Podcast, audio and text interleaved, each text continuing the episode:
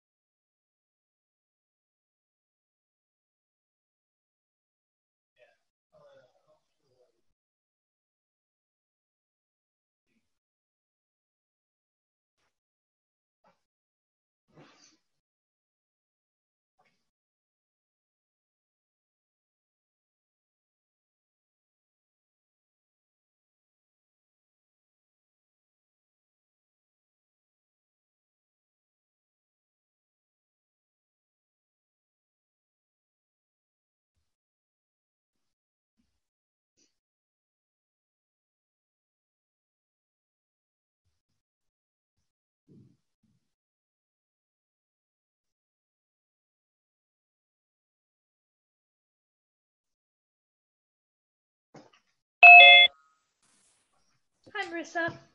Good morning. Hiya, can you hear me okay? I can. Fantastic. How are you? I'm good. Yeah, good, thank you. Thanks for chat with us today. So really appreciate it. Yeah, I'm I'm happy to do it. Fantastic. Um, have you got any questions about the recording process or what we're going to do with it afterwards, or are you happy to just get straight into it? Um, my only question is the is the video being captured? Because I just no, no, no. It does record the video and the sound as a separate file, but I just get rid of the video, don't even look at it, and just use the audio. So you're okay. okay. Well, you can see me drinking my coffee and looking sleepy. no, it's fantastic. It's fantastic. well, it'll make me honest, right? Yeah, absolutely. well, that's all then. I think I'm good.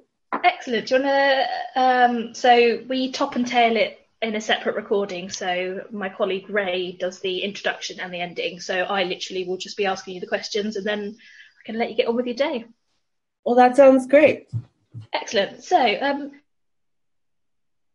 a bit about your experience with art as meditation, um, and explain to our listeners what this really means. Well, sure.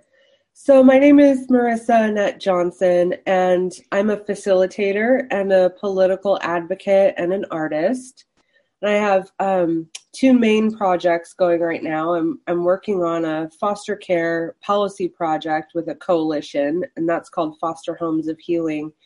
But uh, the art project I'm working on right now is pretty exciting. It's called On Recovery, and I'm working with a photographer named Liz Aaron Price, and we are basically going around the city of Portland where we live, collecting stories and guiding workshops to create art, um, demonstrating people's experience with addiction in themselves or a family member. And we're putting together a show in the spring here at City Hall. So that's really captured my heart, um, which sort of gets right into uh, how I came to art as a meditation. My um, younger brother died of a heroin overdose a couple years ago, and in the wake of that, I I was unable to perform my duties at work, um, and I was just I was struggling in a pretty serious way and I had some savings and I decided, you know, I was already working with a counselor and I have some great friends and family. And, you know, after talking with everyone and really trying to struggle through um, and not having much success, I decided to take a break. And when I did that, I, I came to this crossroads I've come to before, um, and we probably all have, where, you know, I asked myself, if I could do anything, what would I do? And I heard myself say, oh, well, I would do art. And then I thought, no, no, no, you can't do that. that's, that's silly. Um, and for the first time, I thought, well, wait a minute. Other people do it. I could do it. Like I am an artist. I've been an artist my whole life. Like what, why wouldn't I give it a go? So yeah, so I took that time. Um, and I, I was working out of our home, which at the time was a small, uh, like apartment condominium. Um, did, had no space. The kitchen and living room were kind of one little room, and I was trying to have my art set up in there, and that wasn't working. So I was I was painting on my front porch, and um, which is also small. It was like a three foot square. Um, and anyway, it was getting to be um, it wasn't working very well. So I talked to a girlfriend of mine who had a, a space available at her home. She had a, an attic that she wasn't using. And I set up a space there. And what happened was I started getting freaked out, um, feeling overwhelmed and not knowing where to begin and feeling that, you know, who, who do I think I am? I didn't go to art school just because I've messed around with art for my life doesn't make me an expert and just really negative – self talk. And mm-hmm. so to get out of that, I, I started um, doing a little ritual. When I would get to my art studio at my girlfriend's house, I would light a candle and say a little prayer to let go of the outcome for the day. Like just help me be present and let go of the outcome. And i would I, I, the ritual was a little silly. I would do that and then i would turn the lights on in the studio in the same order every morning. And I would turn the music on at the same point in that little ritual, and it it was a it was it got me in the zone, and it made it possible for me to um, just sort of let go of whatever else I was thinking about. Just that simple act of doing that little repetitious um, movement every morning, and I I would paint, and I would, you know, I just I had to come to some um, honest points of understanding what it was I was even trying to do anyway. Like I just had to be very honest with myself and have some mm-hmm. acceptance around what I was trying to do. I was just trying to experience painting because I wanted to. It, it didn't. I did. I had to let go of. It should look like this. It should go like that. It should be like this. I should have this level of skill and that was what it took and so that meditative aspect of it was really the only way i could do that that's a, that's a very interesting and honest story that you've told us, Emma. So thank you for sharing that. Um, yeah. So you you said about uh, you you did painting, um, mm-hmm. but what what kind of other art have you seen in this kind of space, or what what else would work if people aren't into painting? So um, Einstein said creativity is the brain having fun. And I, part of my story, um, as I alluded to, was figuring out what actually honestly sounded fun. What did I honestly want to do? And for me, as a kind of type A um, achiever most of my life, I had this idea initially like I should be able to do photorealism and portraiture, and like I should be, you know, like that's what should be. That skill level is what's valuable. Yeah, that's very ambitious. right, and I and then I was like, but I don't even want to do that. That's not what I like about art. That's not what I like about doing art. That stresses me out. Like that. That's yeah. not what I want to do. What I really wanted to do was be free with um, paint and explore abstract art and part of that um, for me was just being really honest with myself. So I would say, you know, basically whatever uh, whatever calls to you um, in terms of expression, without judgment. If it is the photorealism or whatever, you know, there that can be very meditative as well, right? It's like focusing so intently on what it is you're trying to recreate and being so precise in the t- and the um, the specificity of the the movements and the the color and everything that you're trying to do. I mean that you can find a meditative space in any kind of creation, I think. And yeah. Yes. So I think it's just for me, um, it began with coloring and coloring books, you know, as a kid that was my favorite. And then drawing and, and doodling and then I did some printmaking. But it wasn't until um, I really let go of the judgment I had about the type of art that I actually wanted to create, that I was able to get the most out of it. Excellent. Um, and you've you've talked to us about how kind of art and art as meditation has helped you. Do you think this could help other individuals improve their working life or their work life balance? Absolutely. Um, for me, it has had some unintended consequences, positive ones. Uh, it has really improved the way that I see myself. And I think of work life balance now more as integration. Um, and that creative experience that I regularly uh, participate in in my own, you know, creative works it gets into everything else that I do. And so I feel much more confident about um, how I approach problem solving. And I feel much more confident about being very authentic in the way I present myself uh, in the business realm. And then also stress relief. It's, it, it's scientifically proven to reduce stress. Um, there's been a number of articles you know, graphing the neuroscience of how that happens, and I'm certainly no specialist, but I've, I've read a number of articles about it, and uh, it it also increases the plasticity in your in your brain, um, which basically those the neural pathways that we create and our our ability to um, do critical thinking and complex problem solving can be increased by creative works.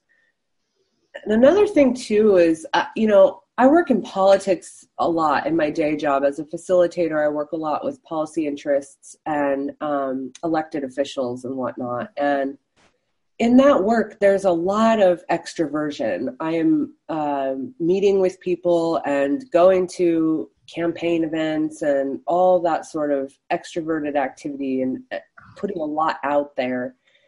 And for me, that the ability to stop talking, having a space to like not talk and have another medium for communicating um, another part of myself other than this kind of showy part that has to be sort of um, in that realm of of business. So it, it's it can be helpful to anyone, I believe, and you and you don't really have to have any skill. I mean, that's another thing that the articles um, that I've read about, and forgive me, I don't have any of them in front of me to reference, but um, you know that you don't have to have it's similar to mindful meditation. You don't have to have any sort of serious training or background and it doesn't take a lot of time for the benefits to start demonstrating themselves. So you know anywhere you know from three to four days of consistently doing a creative act can improve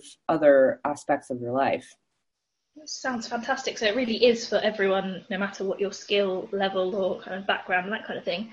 Um, what would you say, taking a more kind of business approach, um, what could an employee do to encourage their employees to reap the benefits that, that art as meditation can bring?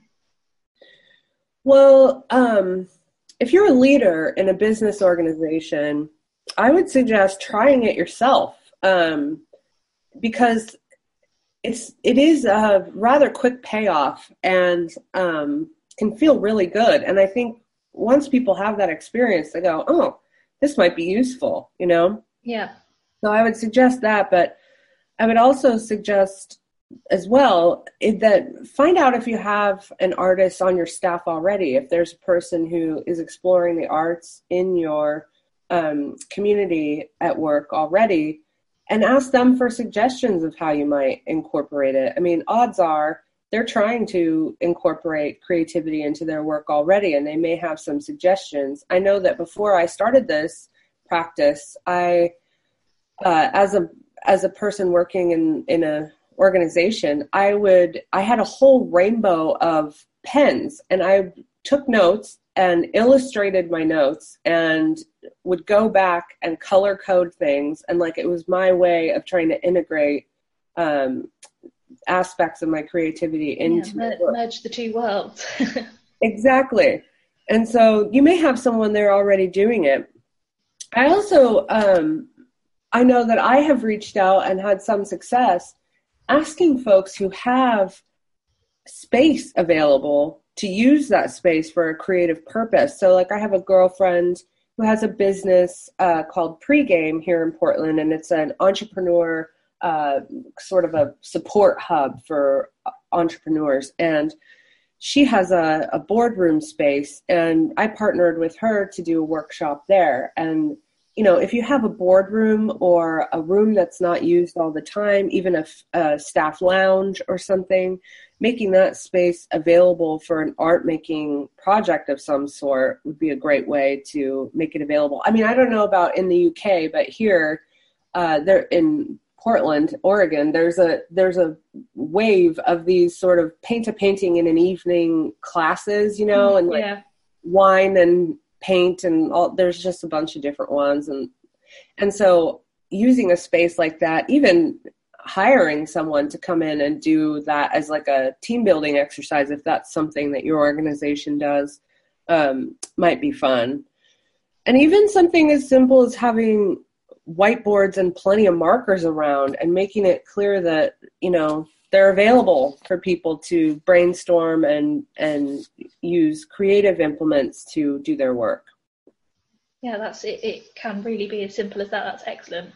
Um, so I was when I was researching for this podcast, I came across an article in the Guardian that talked about how a creative environment in a workplace, um, and even just as much as kind of artwork on the walls, can increase uh, productivity. So, what do you think about this, and what's your kind of experience of this?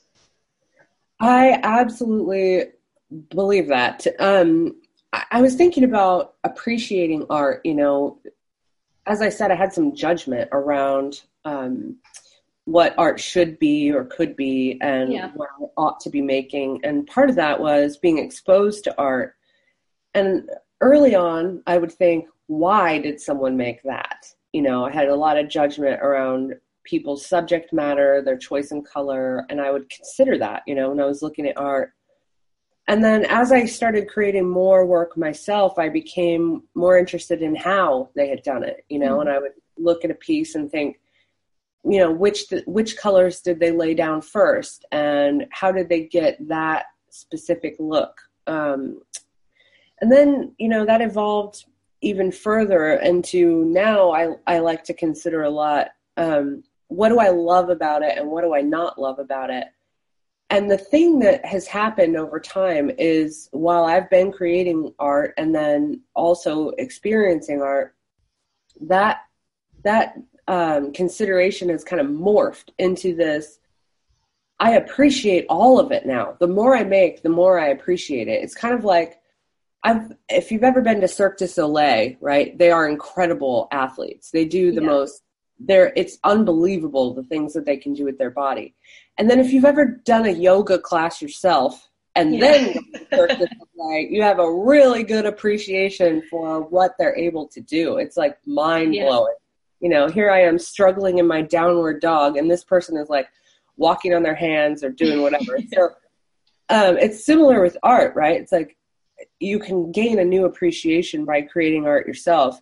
And also, if you think about that, that's like wondering how something was created or why it was created it's it starts it's working on your mind. Um, and creating art as i mentioned earlier increases the plasticity in our in our brain. So we form these new connections and we start to have more ability to solve complex problems. And i think if you're if you give art some consideration it, it, i believe that it would have that same effect yeah, absolutely. Even kind of thinking about art is creative in itself. You you go through the same process as making yeah. it, almost. Right.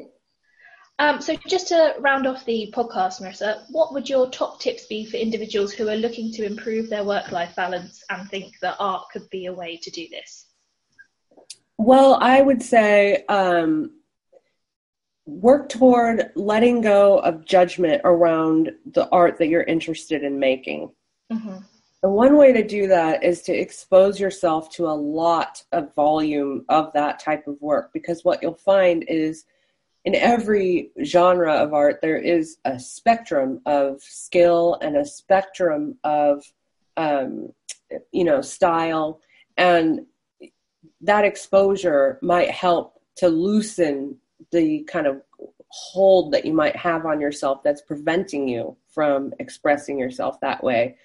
So I would say um, intentionally exposing yourself to more of the type of work you would you would love to that you enjoy, hmm. and also um, you know I think the integration integrating my creative self into my work self, so to speak, and not being so bifurcated in the way that I go about my life. I I sort of bring my whole self to every project that I work on and that has had tremendous um, benefits to the way I see myself and my stress level and all that sort of thing. And I think that same judgment of how I should be or how I should act or what I should look like at work, um, stripping some of that away just makes every day much more comfortable. So for me, um, some of the top things to do are just to gain an appreciation for myself. I think that having a strong sense of self and um, some awareness, I mean, of course, we all have plenty of things to work on, but having good awareness and building self esteem, um, and for me, also building self esteem all the achievement that I've managed didn't really do it. What Mm. what has built self-esteem for me has been being of service, you know, and I that's another thing I integrate into my work is um, finding opportunities to do service in the line of work that I'm, you know, if I'm working on a project. Um, and it brings me closer to that issue and it also fills me up and makes me feel um, empowered in myself. So that integration piece is what I what I work toward. Yeah, that that's all really really helpful, and I'm sure our listeners can take a lot from this podcast, Marissa. Thanks ever so much for um, joining us today. It's been really insightful. Thank you. I appreciate the opportunity. It was a lot of fun. This is my first time being on someone else's podcast. Ah, good. You'll have to come back and talk to us again. Great. Thank you so much. No problem. Okay, so that's where I'll cut it, and then Ray will uh, jump in and do her kind of roundup of the whole podcast and, and finish it off that way. But um, thank you so much for um, talking to us today. Yeah, that was awesome. Thank you. Amazing. And I don't think it will need much editing, so even better from my point as well. oh, good. very, very, very good. All right. Thank you so much, Kelsey. I'll Not a problem. Have a lovely day, Marissa. Take care. You too. Bye bye. Bye. Bye.